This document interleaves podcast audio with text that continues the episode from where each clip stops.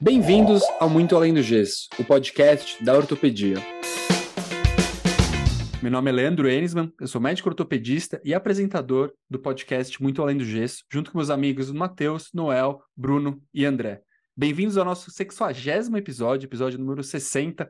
Gostamos de números redondos, é episódio muito especial para a gente, pensar que a gente já fez 60 episódios aqui com vocês, que vocês estão acompanhando a gente ouvindo, vendo por tanto tempo, né? Se a gente pensar, poxa, uma média ali de um pouco menos de uma hora por episódio, são 60 horas de conteúdo que a gente já produziu. Muito legal. E para esse episódio 60, a gente chamou um grande amigo, que por coincidência a gente estava conversando ontem e eu percebi que a gente nunca se viu presencialmente, coisas de amizades da pandemia, né? Já falamos muito é, virtualmente, já organizamos um curso juntos, já participamos de várias discussões, já gravamos outros podcasts, que é o Fábio Moraes. O Fábio é um colega médico que está lá no Canadá e eu vou deixar para ele se apresentar aí, contar para a gente um pouquinho mais o que, que ele faz, de onde que ele foi parar lá no Canadá. E já vou passar para vocês dizendo que, assim, nosso, nosso tópico principal hoje, a gente vai falar muito de inovação, que o Fábio trabalha muito com inovação. a gente vai focar muito no chat GPT e na inteligência artificial na área da saúde. Então, Fábio, vou pedir para você se apresentar e, na sequência, já falar para a gente o que, que é esse tal de chat GPT aí que está fazendo tanto barulho. Beleza, obrigado primeiro pelo convite, obrigado a todos aí. É uma honra estar aqui no Muito Além do Gesso a bater um papo com vocês nesse episódio redondo, né? No episódio 60. Então, vamos lá, né? Meu nome é Fábio Moraes, eu sou médico, sou radio-oncologista, uh, formei no Brasil, na Faculdade Estadual de Marília, depois fiz minha residência uh, no Sírio-Libanês, acabei ficando como radio-oncologista no Sírio-Libanês e na USP por um ano, e aí decidi sair do país, né? Eu achava que eu precisava buscar um pouco mais, eu sempre fui meio inquieto, Acabei indo para Nova York, para o Memorial Sloan Kettering Cancer Center, onde eu fiquei uma temporada uh, fazendo pesquisa. E daí depois eu vim fazer um fellowship clínico, porque o meu fellowship clínico no Memorial deu errado por falta de funding. Eu acabei aplicando para a Universidade de Toronto e acabei vindo para Princess Margaret, onde eu fiquei quase três anos. Eu fiz fellow clínico, fellow de pesquisa e também trabalhei com inovação lá. Daí em 2019 eu acabei aplicando para duas vagas de emprego, uma vaga na Universidade de Toronto, no Princess Margaret, e uma vaga na Queen's University, onde eu estou hoje, e aonde eu trabalho no departamento de oncologia e no departamento de radio-oncologia. Aqui na Queen's University eu sou professor associado do departamento de oncologia, sou médico, radio-oncologista do Kingston Health Science Center, sou diretor de inovação do hospital e sou co-diretor uh, do programa de oncologia global. E a partir do mês que vem eu vou me tornar o chefe do programa de oncologia global. Então é uma honra estar aqui com vocês e a gente pode começar falando um pouco aí do Chat GPT, né? Uma hype que nos últimos meses aí estourou todas as redes, os jornais, as, os canais de TV, porque a gente ouviu falar muito e muito disso. E, e, as pessoas normalmente me perguntam, né, o que, que é o tal do chat GPT, como que ele funciona. Então, é, uma explicação bem simples, é uma maneira que tentaram criar para que um computador consiga ter uma conversa fluida, como se fosse um ser humano, com você, através de digitar perguntas e ele te trazer respostas e considerando seus comentários anteriores. Então, se você quiser ser um pouco mais técnico, né, é um chatbot, então é um chat automático automatizado, que tem aí por trás inteligência artificial. Então, a gente tem um, uma, uma técnica de inteligência artificial de deep learning, né, de aprendizado profundo, especificamente de aprendizado por reinforcement, que a gente fala que assim, se ele acerta, se o modelo acerta, ele é recompensado. Se ele erra, ele é punido. E com o tempo, ele vai melhorando e ele vai crescendo. Fábio, Fábio, Vamos lembrar que nosso público tem muito ortopedista, tá? Então vamos dar um passo para trás para a gente dar dois para frente. Primeira pergunta: tá. o Chat GPT passaria na prova da SBOT? O Chat GPT, hoje, eu sou capaz de te dizer com grande acurácia que passaria, viu? Ah, os últimos testes ele passou na prova do BAR, né, para virar advogado nos Estados Unidos, ele passou no USLME, então ele conseguiu completar os steps para virar médico nos Estados Unidos, no GRE, em todos os grandes tá. testes. Isso, isso, isso Noel, a versão é. 3.5 e a versão 4.0, ela foi lançada e ela está passando no top tier, 5, 5 10% melhores, nas maiores notas. Então, a chance dele conseguir passar era muito alta. É, ainda bem que na SBOT tem prática, né? Ainda bem que na SBOT tem prática, né? Para furar o osso e tal, né, André? Ainda mais que esse método, né? Que quando ele é punido, quando ele erra, lembra muito a residência médica, né? Então acho que tem bastante chance de passar nesse Eu acho que se a gente botasse dois examinadores para perguntar como na prova oral, eles não iam perceber, né? Que não era uma pessoa, né? Uma vez que os caras nem estão olhando para o cara que está sendo examinado, né? Por outro lado, quando ele fosse realmente ter que fazer uma artroscopia para pegar o grão de arroz, eu acho que ele ia ter dificuldade, né? Então, já, já fica a pergunta de brincadeira aqui, né, Fabio? Existe uma lenda, né, que os radiologistas têm medo, né, de ser extintos, né? Você, como é radiologista, já deve ter ouvido essa piada várias vezes, né? Que a inteligência artificial vai substituir a radiologia e tudo. Bem, nosso ensino ele é super tradicional aí da ortopedia, né? Você acha que os ortopedistas têm que ficar de olho nessas hypes aí, nessas novidades? Com certeza. Eu acho que todo médico tem que estar de olho nessas hypes e nessas novidades. Porque isso que a gente está vendo, né, é só a ponta do iceberg. Então, todas as profissões, elas vão mudar de alguma maneira. Pode ser que uh, você não vai perder o seu emprego, mas você pode perder a relevância que você tem em algumas áreas, caso você não entenda de tecnologia e saiba trabalhar com tecnologia. Eu gosto de falar, né, que a inteligência artificial vai substituir o médico que não sabe usar tecnologia, mas vai ajudar o médico que sabe trabalhar com tecnologia. Então, ela vem aqui para somar e para fazer com que a nossa vida fique um pouco melhor e vai nos ajudar aí com tarefas repetitivas. Então, para o ortopedista que não gosta daquela clínica de lombalgia, né, fica conversando com o paciente muitas horas, não indo para o centro cirúrgico, isso aí vai ser uma vitória imensa. Se você tiver algo que possa coletar a informação no paciente de modo rápido e de modo acurado, analisar aquela informação e poder te ajudar a diminuir aquele tempo ali que você poderia estar no centro cirúrgico, colocando broca, parafuso, é, consertando osso. Boa. E daí assim, Fábio, uma dúvida assim para quem ainda está tá boiando aqui na conversa. O chat EPT, assim, você precisa ser uma faculdade, você precisa ser o diretor de inovação aí para ter acesso, ou a gente pode. O Noel, que nem sabia que era chat EPT, ele pode entrar lá e acessar, você precisa saber de programação. Como que é ali o, o básico do chat GPT para quem estiver se interessando pelo assunto? Perfeito. Então, o chat GPT, ele é open source, né? Então, ele está aberto para qualquer um usar e ele é gratuito. Hoje a gente tem versões que chama de chat GPT Plus, que você pode pagar uma mensalidade para ter prioridade na fila, para ter respostas mais rápidas, para poder entender melhor o modelo, mas as principais funções são gratuitas e são abertas. Então, se você colocar ali em qualquer buscador, Google, Bing, é, ChatGPT, ele já vai te dar ali direto o link para o site do OpenAI, que é a instituição que está por trás aí do, do modelo, de, de, liberar o modelo, e lá vai ter um botãozinho, né? Try it now. Daí você já vai clicar, você faz o seu login e você já começa a conversar é, e é uma conversa como a gente está tendo aqui. E, e, muitas vezes você começa ali, oi, boa noite, ChatGPT. É, como você está? Queria entender melhor como que é para fazer uma cirurgia de quadril, uma cirurgia de joelho. E ele vai começar a te explicar, e ele entende todo o background que você precisa para aprender e para colocar aquilo em prática, aquele conhecimento. E, e, Fábio, pensando nessas todas essas possibilidades, né? Assim, a gente vai ter aparentemente algum impacto uh, em ensino, um impacto em pesquisa.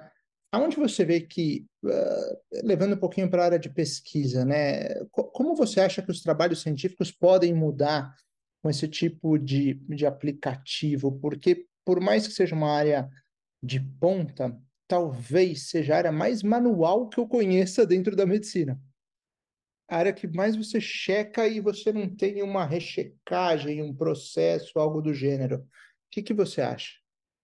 Então, perfeito. Eu acho que tem alguns pontos bem importantes, né, que, que, o, que a inteligência artificial como um todo pode implicar aí na área da pesquisa. Então, quando a gente olha por uso da, da inteligência artificial, um primeiro ponto que eu vejo é que o cérebro humano, a gente só consegue olhar cinco variáveis ao mesmo tempo. Quando tem mais de cinco variáveis, a gente instintivamente a gente deleta uma e ranqueia a outra para estar tá entre as top 5. E a medicina cada vez se torna mais complexa. A gente olha hoje imagem, laboratório, dados moleculares, imagens moleculares, e a gente não consegue avaliar todo esse dado. Então, a inteligência artificial, primeiro, vai conseguir olhar para esses grandes volumes de dados, entender esses dados, agrupar esses dados e ver se esses dados são consistentes ou não. Isso é um ponto. O segundo ponto, que é uma outra maneira de usar a inteligência artificial, que é o Natural Language Processing, que é quando a gente lê notas e a gente entende aquelas notas com inteligência artificial ou notas clínicas, né, consultas médicas, a gente vai conseguir, então, identificar padrões, a gente vai conseguir uh, identificar tendências dentro do prontuário médico e dentro até dos próprios sintomas do paciente. Então, hoje a gente já tem modelos que conseguem tentar predizer próximas pandemias a partir do que as pessoas procuram no Google ou a partir das visitas no pronto-socorro. Então, começa a vir casos e o, e o modelo começa a analisar aquilo e fala, não, vai vir uma pandemia de tal vírus, vai vir um problema, a gente vai notar isso. Ah, e por último, é, eu vejo uma grande aplicação também para descobrimento de novas drogas, porque agora a gente tem bases de dados enormes de proteínas, de moléculas, que como ser humano a gente não conseguia fazer conexões entre essas moléculas, e agora esse modelo ele fica ali 24 horas trabalhando e criando novas interações, e a gente consegue criar hoje um, um vidro com moléculas diferentes, mas com as mesmas características. Eu, eu tenho aqui um dos meus projetos de inovação. Eu criei um algoritmo para descobrimento de novas drogas para tratamento de câncer, aonde eu consigo olhar um alvo molecular e daí eu consigo, dentro de um banco de dados, criar uma molécula com as características que eu quero, que dê pouca náusea, que dê pouca fadiga, que seja pílula em vez de ser IV, e daí eu vou num laboratório e sintetizo aquela droga. Estou criando um componente que nunca existiu a partir de interações.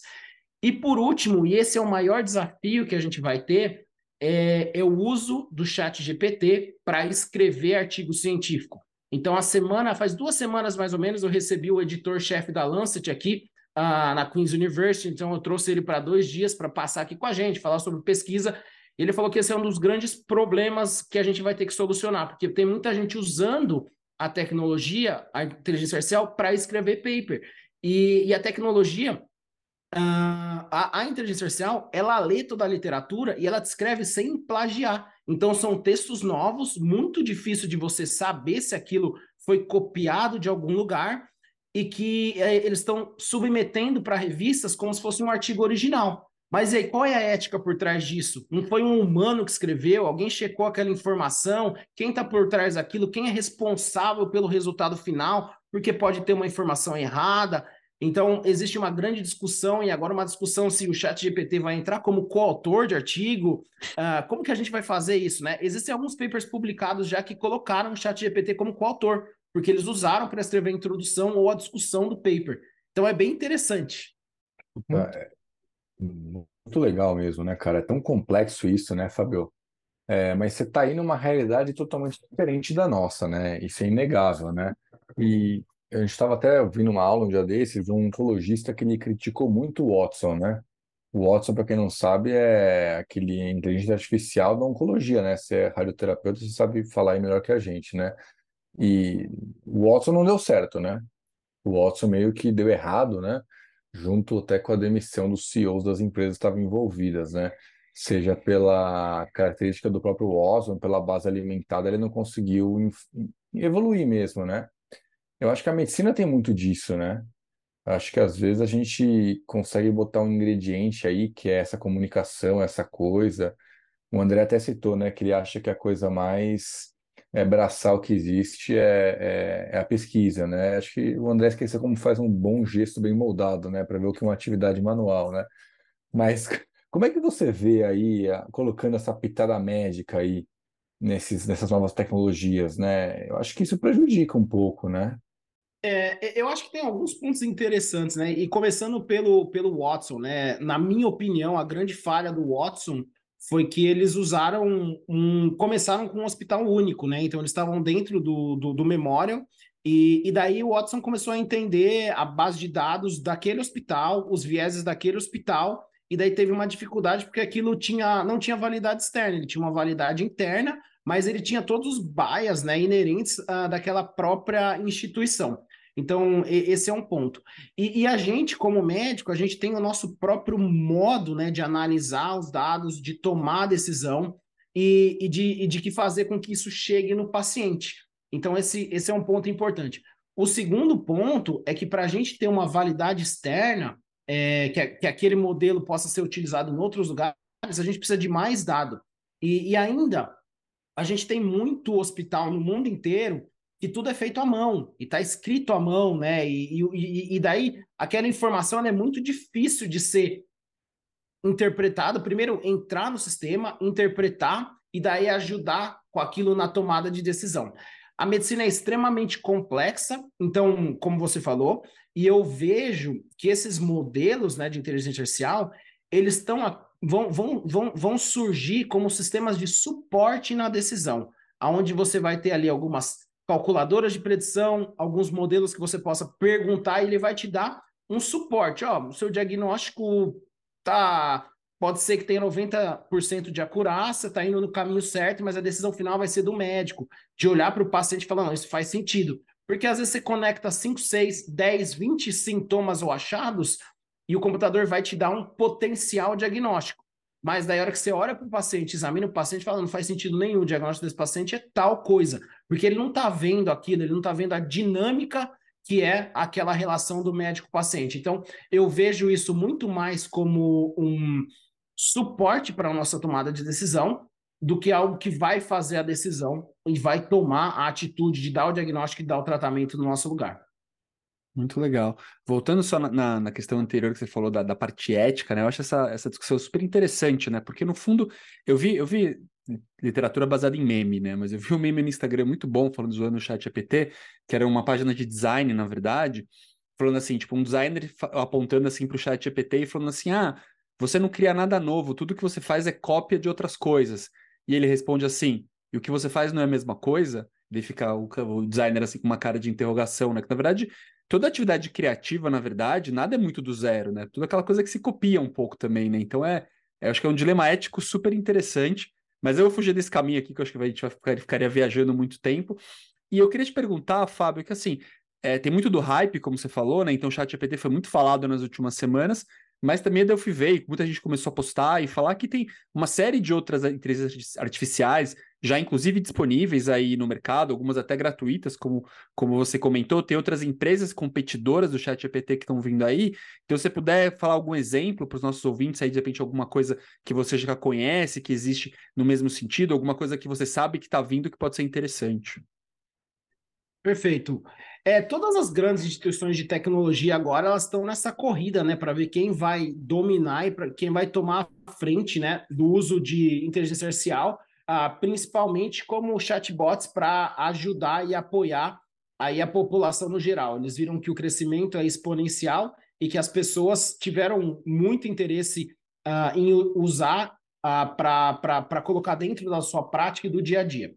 Então, por um exemplo, se a gente pegar um, exemplo, um exemplo simples, o Canva, que é onde faz arte e é onde uh, muita gente tem usado para post de Instagram, TikTok, etc., eles já estão com o modelo beta, onde você tem uh, um semelhante ao ChatGPT, que você escreve o tipo de informação que você quer e ele já te constrói posts, ele já automatiza diversos posts para que você poste nas próximas 10, 20, 30 semanas. Então, deixando tudo isso muito uh, mais fácil e otimizado. Um segundo ponto é o Google, né? O Google vem forte também nessa, nessa briga, nessa batalha por esse mercado, e o Google Workspace já anunciou que eles vão, vão ter o seu próprio sistema de inteligência artificial, que, na minha visão, vai revolucionar como a gente, primeiro, se comunica e, segundo, como a gente transfere informação. Ah, eu estava vendo o demo, porque ainda não tem uma versão beta, mas imagine você tá lá no seu consultório, você precisa, daqui uma hora, falar com o paciente sobre cirurgia de ombro, sobre um diagnóstico difícil, uh, ou dar uma aula nesse tópico. O Google mostrou que você vai poder colocar uh, dentro do próprio Google, falar assim: eu preciso que você revise a literatura nos últimos seis meses e construa uma aula de 10 minutos do tópico tal. Ele já constrói todos os slides para você, formatado, com referência, com imagens, e você só vai lá e apresenta aquela aula. Então, facilitando e, e fazendo com que a gente gaste muito menos tempo em, em algumas uh, tarefas né, que levam muito tempo. E, e, e, existem diversos outros modelos. Hoje a gente tem a, essa automação e, esses, e a inteligência artificial em criação de imagens. Então, se alguém gosta de imagens, você consegue lá no Mid Journey, que é uma, um outro sistema a, open access, né, aberto, e você consegue criar assim uma web page, você consegue criar um logo, uma imagem, tipo, pode colocar lá um paciente com fratura uh, de tíbia, uh, jogando blá, blá blá e você cria todo um cenário, ele cria uma imagem em 4K, em 8K, do jeito que você quiser. E, e, hoje a gente tem sistemas de vídeo, então tem um sistema de vídeo que chama Big VU TV, que você consegue gravar vídeo em qualquer língua, e ele já gera as legendas todas programadas e, e, e, e coordenadas com a sua voz e com a sua boca, e já muda as cores, coloca a ênfase, e, é algo tudo criado, automatizado, para fazer com que a sua vida se torne mais simples. Nossa, muito legal, Fábio. Fábio, assim, um pouquinho num capítulo, misturando um pouco os temas, entrando numa certa viagem, mas essas coisas que talvez não fossem nem imagináveis. Ah, vou chutar aqui um número, vai, só para ter uma margem de segurança, há dois anos, hoje em dia as coisas estão acontecendo, né? A gente gosta muito de cirurgia com robôs. Uh, e, e, boa parte dos novos uh, dispositivos você consegue fazer simplesmente uma programação numa tela e o robô praticamente executa essa cirurgia. Uh, você acha que pode ter alguma interação com, com assim, uma espécie de um chat GPT, um, uma base de informações, alguma coisa que você simplesmente vai, vai jogar ali na tela, o robô vai operar? assim, eu estou pensando numa outra parte da substituição, né? Não só uma substituição do médico como chat, como informação, como disseminação de conhecimento, como fazer artigos científicos, mas efetivamente um sistema que possa operar um paciente sem a presença de um humano? Vamos lá, né? É, essa pergunta é interessante, né? A gente tentando prever o futuro aqui. Uma coisa que a gente já entendeu é que o mundo é muito mais rápido do que no passado. Se a gente colocar ali uh, a, a, a, a, menos de 10 anos, demorava em torno de.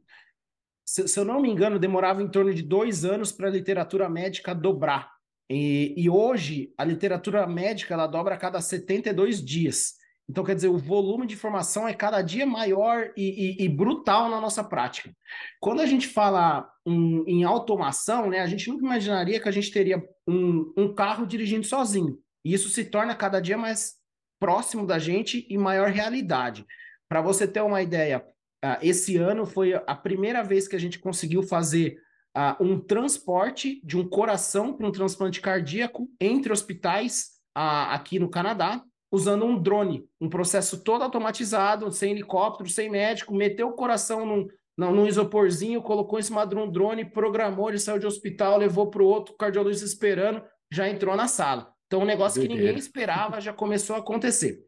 Se você olhar, essa semana a gente está tendo aquela conferência de inovação, né, o SXSW, e a Disney entrou nesse, nessa brincadeira. Eles, eles mostraram um robô, e é impressionante o robô, a, a capacidade do robô se movimentar, sentar, pular, mexer braço, precisão que ele tem. Isso ainda é muito incipiente, mas está cada vez chegando mais próximo, né?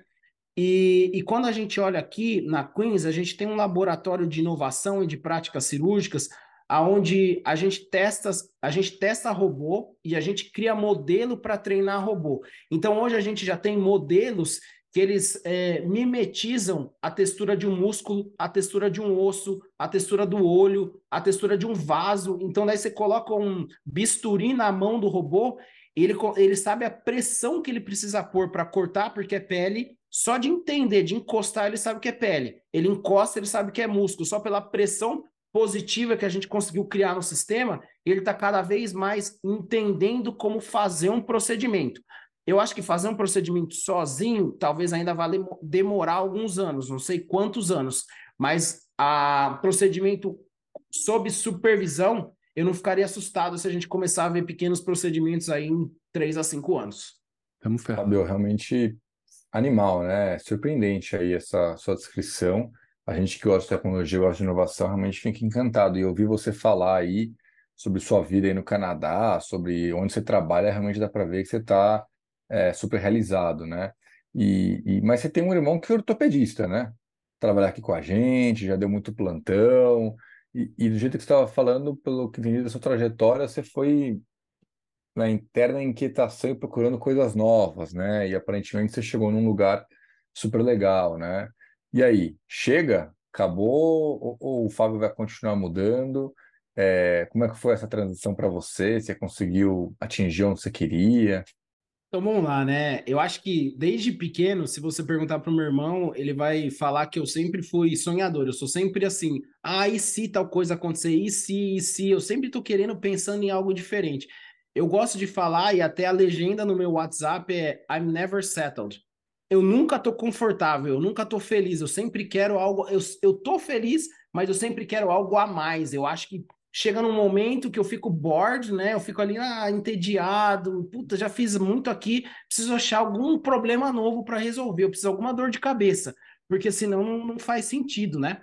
Então, é, eu acho que a minha jornada aqui está começando, já consegui realizar bastante. Tem muita coisa nova acontecendo. Eu acho que aqui, até aqui em primeira mão, é, a partir de junho, é, eu começo como cientista afiliado e professor visitante em Harvard, num laboratório grande lá. Então, vou começar a trabalhar. Já é um, um, uma, uma coceirinha nova que eu fui atrás, que eu fui chamado, que eu consegui, e que lá a gente vai começar a gerar projetos grandes. Uh, nesse meio tempo também virei professor uh, associado da USP no Departamento de Radiologia e Oncologia, começar a ensinar os meninos mais sobre inteligência artificial, aplicação no dia a dia, ajudar eles a, a, a, a, a estarem na vanguarda aí de tecnologia, na parte mais acadêmica, né, de pesquisa, nessa parte mais que, que eu vou trazer aqui do Canadá. Então, assim, eu nunca tô parado. Parece que o barco, hora que fala, não, estabilizou. Fala, não, então se estabilizou, vou jogar o motor na água para a gente remar para algum lugar. Então, acho que esse que é o, o jeito que eu gosto de trabalhar. Cara, pergunta nada a ver agora, tá? Acho que uma coisa que me chamou super atenção é que seu irmão, além de ser um bom ortopedista aí, ele também é bastante pesquisador, né? Ele publica bastante, né? Ele é o, o craque das meta-análises. Inclusive, um abraço aí, VY, aí, espero que você esteja ouvindo a gente. É, é, vocês tiveram alguma, sei lá, algum estímulo dos pais de vocês, que sempre estudaram bastante? Porque, pô, já é difícil ver um ortopedista que gosta de meta-análise, né? E eu imagino eu que seja difícil também ver um radioterapeuta, correto? Que gosta de inteligência artificial. Então, acho que a gente está com duas exceções juntas aí, né? É, eu acho que a gente cresceu, meu pai é ortopedista também, né? Então a gente cresceu num ambiente que eu via meu pai estudar muito. Então, uma das coisas que era, me chamava muita atenção, e eu sei que tem muita piada aí que fala: ó, oh, você quer esconder dinheiro do ortopedista, é só colocar no meio do livro de medicina, que ele nunca vai abrir. Ah, mas isso não era real em casa. Eu sempre vi meu pai estudando e lendo artigo, e meu pai e minha mãe sempre mostraram para a gente o quanto era importante estudar e eu cresci vendo meu pai indo na biblioteca e pedindo artigo na Bireme para chegar. E ele falou: ah, esse artigo aqui da Academia Americana é foda, e não sei o quê. E, cara, aquele negócio, falar, mostrar para mim, pesquisa é um negócio importante, né? E eu vi ele indo para fora, porque eu preciso conhecer tal cara lá dos Estados Unidos que inventou essa técnica, publicou. E daí isso acho que criou essa vontade. E, e pelo fato do, do meu irmão ele estar tá na minha frente três anos, na faculdade uh, na Escola Paulista, ele teve muito acesso à, à, à, pesquisa logo no começo. Acho que tem, já tinha um esquema de PIBIC, de iniciação científica, e ele começou a fazer pesquisa, eu já vi que ele era animado, a gente conversava sobre pesquisa.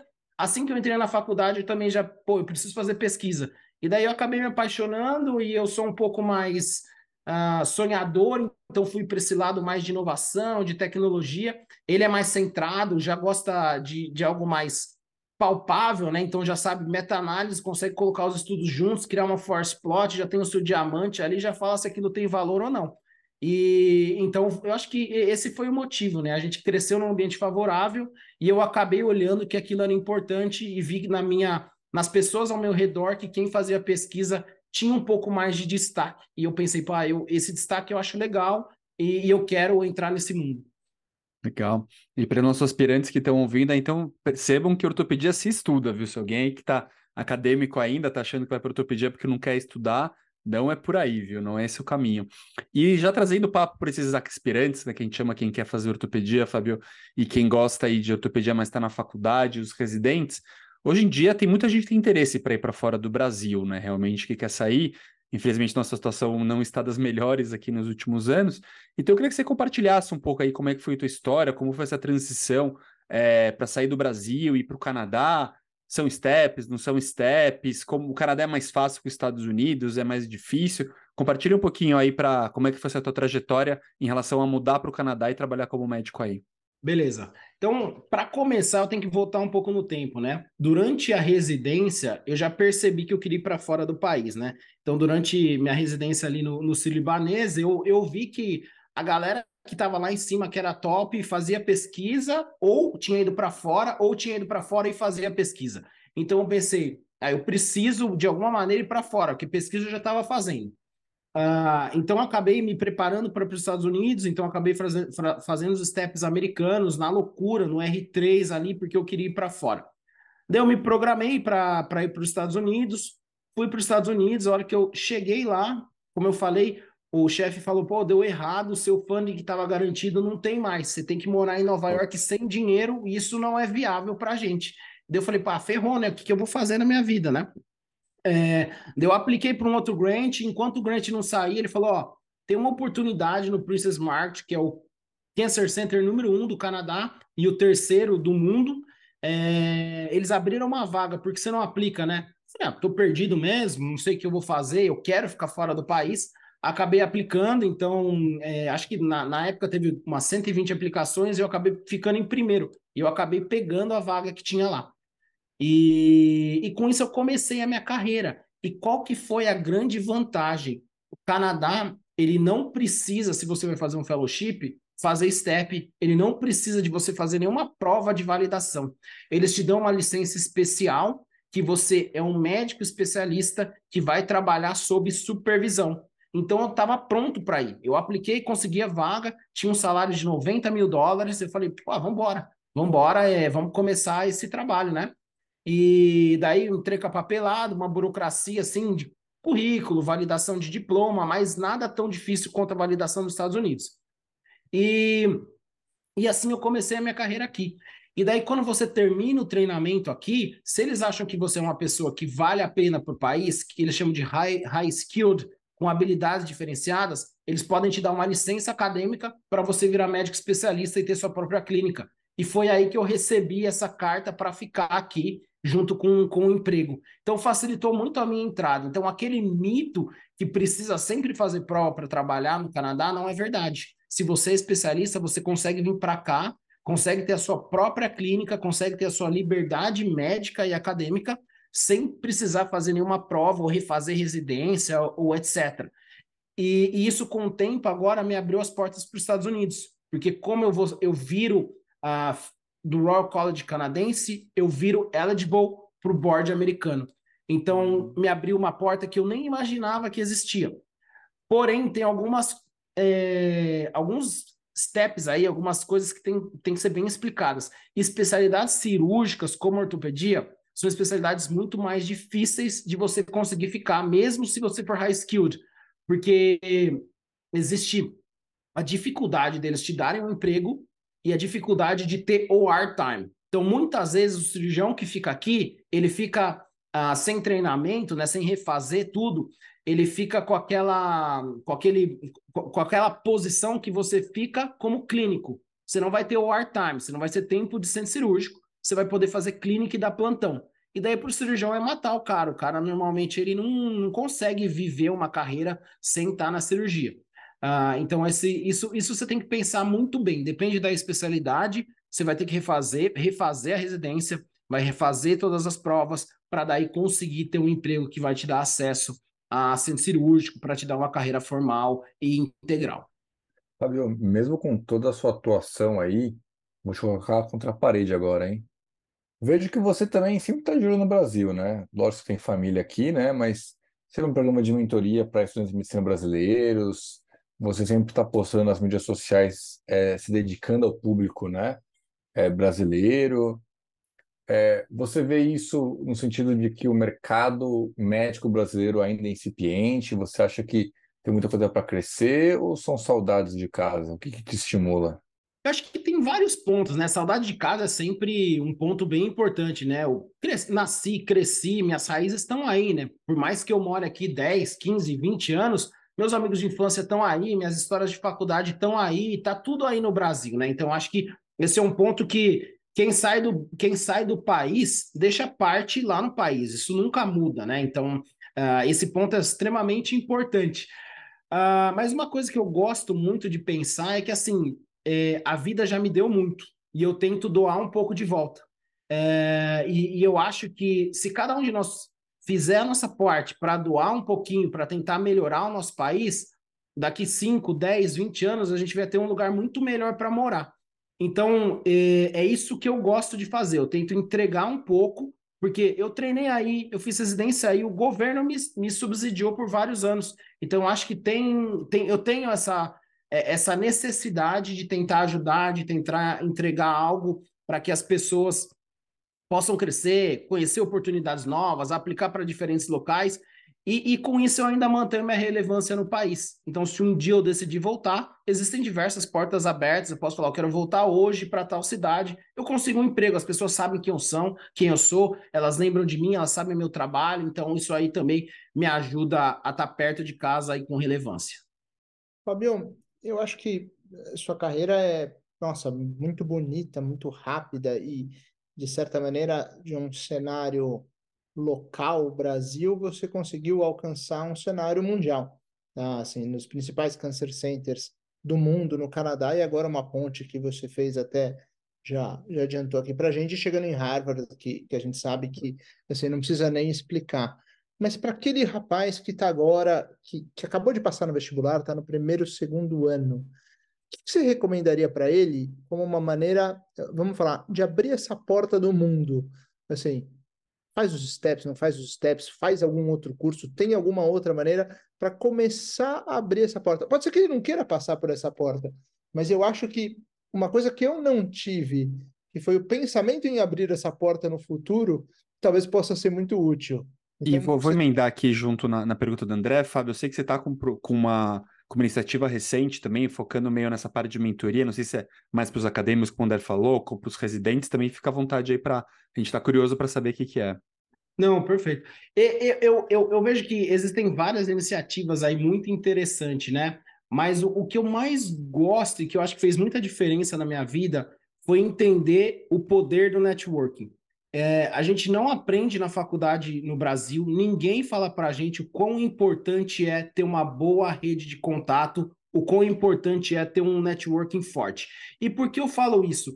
Porque a gente é a média das cinco pessoas que estão ao nosso redor. Se você tiver rodeado de pessoas que têm essa visão de para fora do país, que fizeram os steps, que são pesquisadores, que são inovadores, você vai então caminhar naquela direção, vai te abrir portas, vai te abrir a sua mente. E hoje a informação está disponível em qualquer lugar. Você pode fazer um curso, treinar para fazer os steps. Você pode fazer um curso, treinar para fazer empreendedorismo. Você pode fazer um curso e se tornar ótimo em pesquisa científica.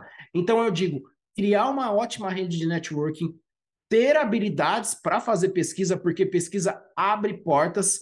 E se você tiver aí o gás, a resiliência, a determinação, a disciplina, fazer os steps. Eu faria os steps americanos o mais cedo possível, deixaria tudo pronto. Pode ser que você nunca use, pode ser que daqui 10 anos você fale, meu, não deu, cansei, eu quero ir para fora, quero trabalhar um ano fora, quero ficar cinco anos fora, quero é, conhecer outra cultura. Eu acho que isso é algo que ninguém vai tirar de você. Então, eu, eu deixaria essa sugestão uh, de ter é, essas esses três grandes pilares aí que eu diria de, de networking, de pesquisa e de validação para poder abrir aí portas fora do seu país, abrir outros locais uh, de trabalho.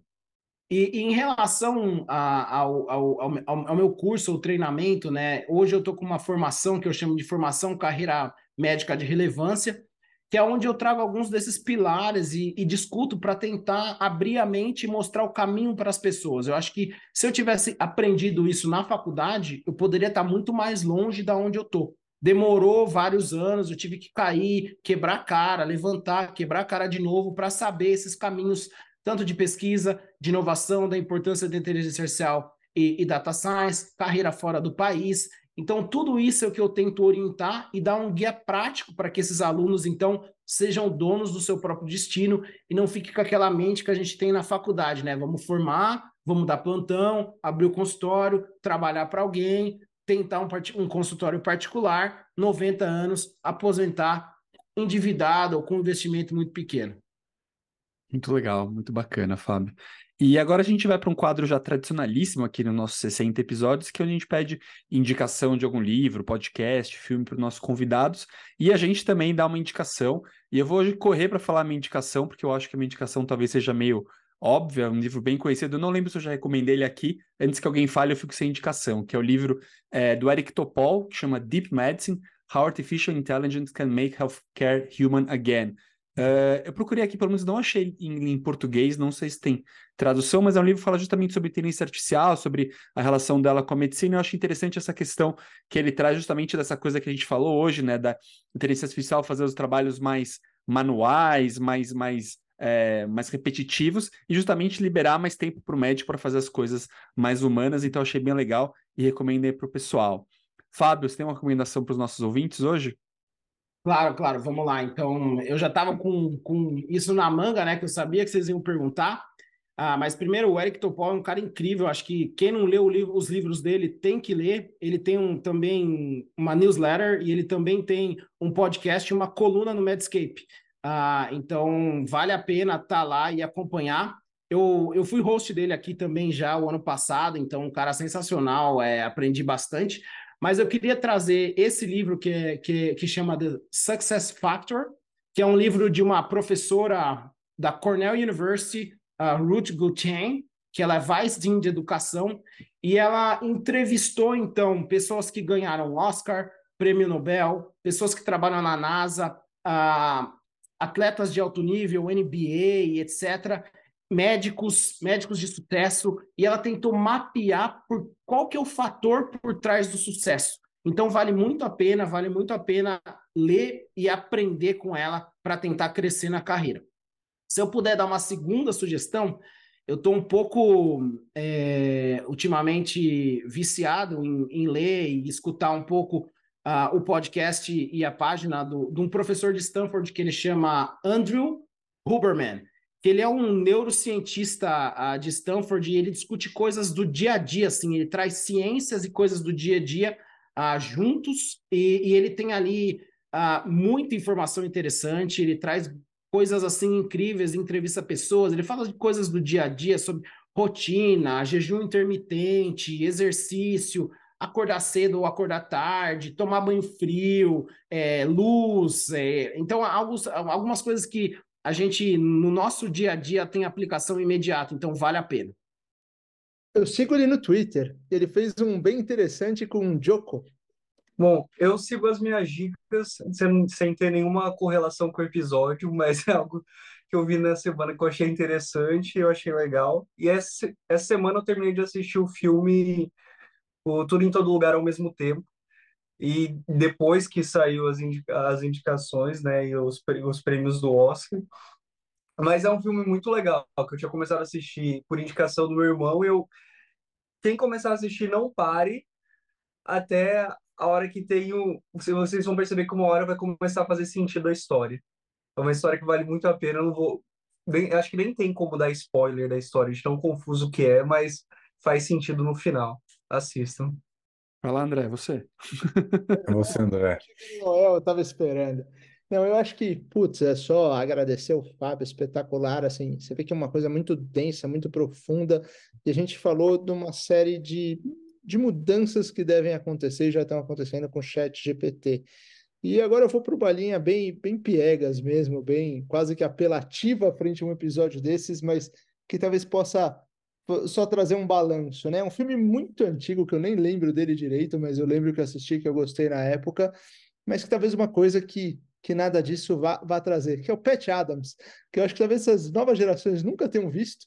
Tá? É um filme, eu fui até olhar, ele de 98, e ele fala muito sobre a empatia, tá? que talvez seja uma das características que estão mais se perdendo na prática da medicina, que chat GPT nenhum vai fazer, isso eu posso garantir, e é o que faz toda a diferença no tratamento dos nossos pacientes. Boa. Você na indicação do André, Pet, Weinstein Adams, né? Mas é, a minha indicação é complementar que o Leandro já deu uma vez. Então, basicamente, tem um podcast que eu tenho ouvido que é o Founders, né? O Leandro que recomendou aqui. E tem um episódio que eu escutei recentemente que é a história de Rolls Royce. Então, acho que tem a ver com esse episódio, porque, puta, eu achava que o Rolls Royce. A história dele é muito impressionante. Tem o Rolls, né? E tem o Royce, são duas pessoas distintas. Então, um é um cara que, resumindo aqui, é um realmente um cara inovador, super tecnológico, cheio de dinheiro, que cria, transforma, tal, tal. E o outro é tipo um mecânico bruto, que tipo, sabe literalmente como montar um carro, entendeu? E é interessante como juntando as duas coisas, você tornou uma das empresas aí com maior nome e marca, acho que de quase todas as indústrias, né? Então eu recomendo Bruto para escutar esse episódio rapidinho, acho que tem 30 minutos, 35 minutos a história de Rolls Royce. Boa, muito legal, ótimas indicações. Também eu sou o Boomerang Lab, também falo sempre do Pat Adams, gostei bastante aqui, muito interessante. Fábio, super obrigado por estar aqui com a gente. Parabéns aí pela trajetória. Acho que é daquelas coisas que a gente olha como brasileiros aqui, dá orgulho ver um colega médico aí se destacando tanto internacionalmente, realmente muito bacana. Obrigado por trazer de volta para o Brasil. Acho que essa dedicação que você falou, esse payback é, é super interessante. E com certeza as portas abertas aqui para voltar com a gente. Tenho certeza que vai ter muitos temas aí legais para a gente conversar no futuro. Antes de encerrar, queria abrir para você pela última vez o microfone para você fazer alguma consideração final aí, fica à vontade. Perfeito. Obrigado, eu. É, é uma honra estar aqui conversando com vocês e vai ser um prazer voltar, caso tenha interesse e para bater mais papo, para aprofundar a discussão. Para finalizar, eu queria só falar, do, acho que dá para ligar um pouco tudo que a gente falou, então, do livro do Eric Topol, né? O, o Deep Medicine. É, o, o pilar do livro liga um pouco com o que o André falou, né? De empatia. Então ele fala o que, que é a medicina profunda, né? A Deep Medicine, ela vai incluir um pilar que a gente chama de Deep Learning, que é a inteligência artificial aprendendo dados. Daí a gente vai ter Deep Phenotyping, que a gente vai profundamente entender o fenotipo das pessoas, e isso vai gerar o que a gente chama de Deep Empathy. Então vai aumentar a empatia, porque vai liberar tempo para o médico, investir mais no paciente e gastar menos tempo com burocracia, com papelada, ah, entendendo o dado que o computador vai te dar um resumo para que você então consiga a, a, aplicar o, o que você tem mais de valor, o seu conhecimento e a sua empatia diretamente para o paciente. Então, brigadão, galera, foi ótimo. Legal. Então, muito obrigado a você que está aqui nos ouvindo, muito obrigado que você está aqui nos vendo. Não esquece de ir lá no Instagram seguir a gente no podcast.ortopedia, de mandar para aquele seu amigo que é interessado por inovação. E em 15 dias, às vezes um pouco mais, a gente está de volta aí com mais um episódio do podcast Muito Além do Gesso. Um grande abraço e até a próxima.